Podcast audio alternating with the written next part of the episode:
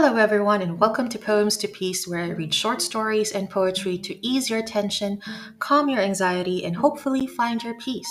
For today, I will read one of my favorite poetries from Neil Gaiman himself, and it's titled The Day the Saucers Came. So sit back, relax, and enjoy, and come on in.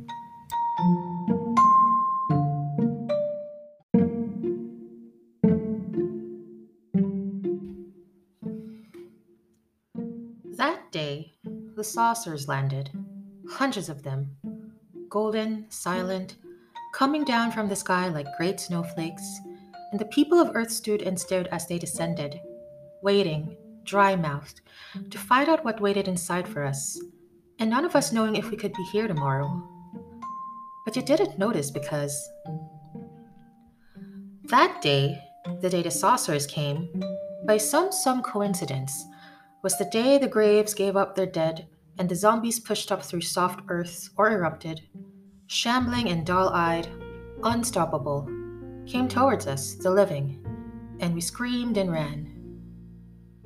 But you didn't notice this because on the saucer day, which was zombie day, it was Ragnarok also,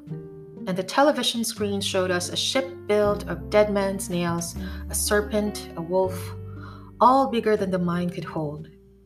And the cameraman could not get far enough away, and then the gods came out. But you did not see them coming because on the saucer zombie battling gods day, the floodgates broke, and each of us was engulfed by genies and sprites, offering us wishes and wonders and eternities,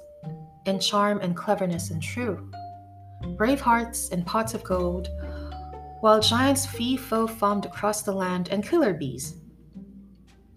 But you had no idea of any of this because that day,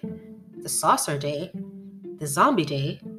the Ragnarok and fairies day, the day the great winds came and snows and the cities turned to crystal,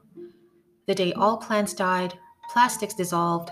the day the computers turned, the screens telling us we would obey, the day angels, drunk and muddled, stumbled from the bars, and all the bells of London were sounded. The day animals spoke to us in Assyrian, the Yeti day, the fluttering capes and arrival of the time machine day. You didn't notice any of this because you were sitting in your room, not doing anything, not even reading, not really, just looking at your telephone, wondering if I was going to call.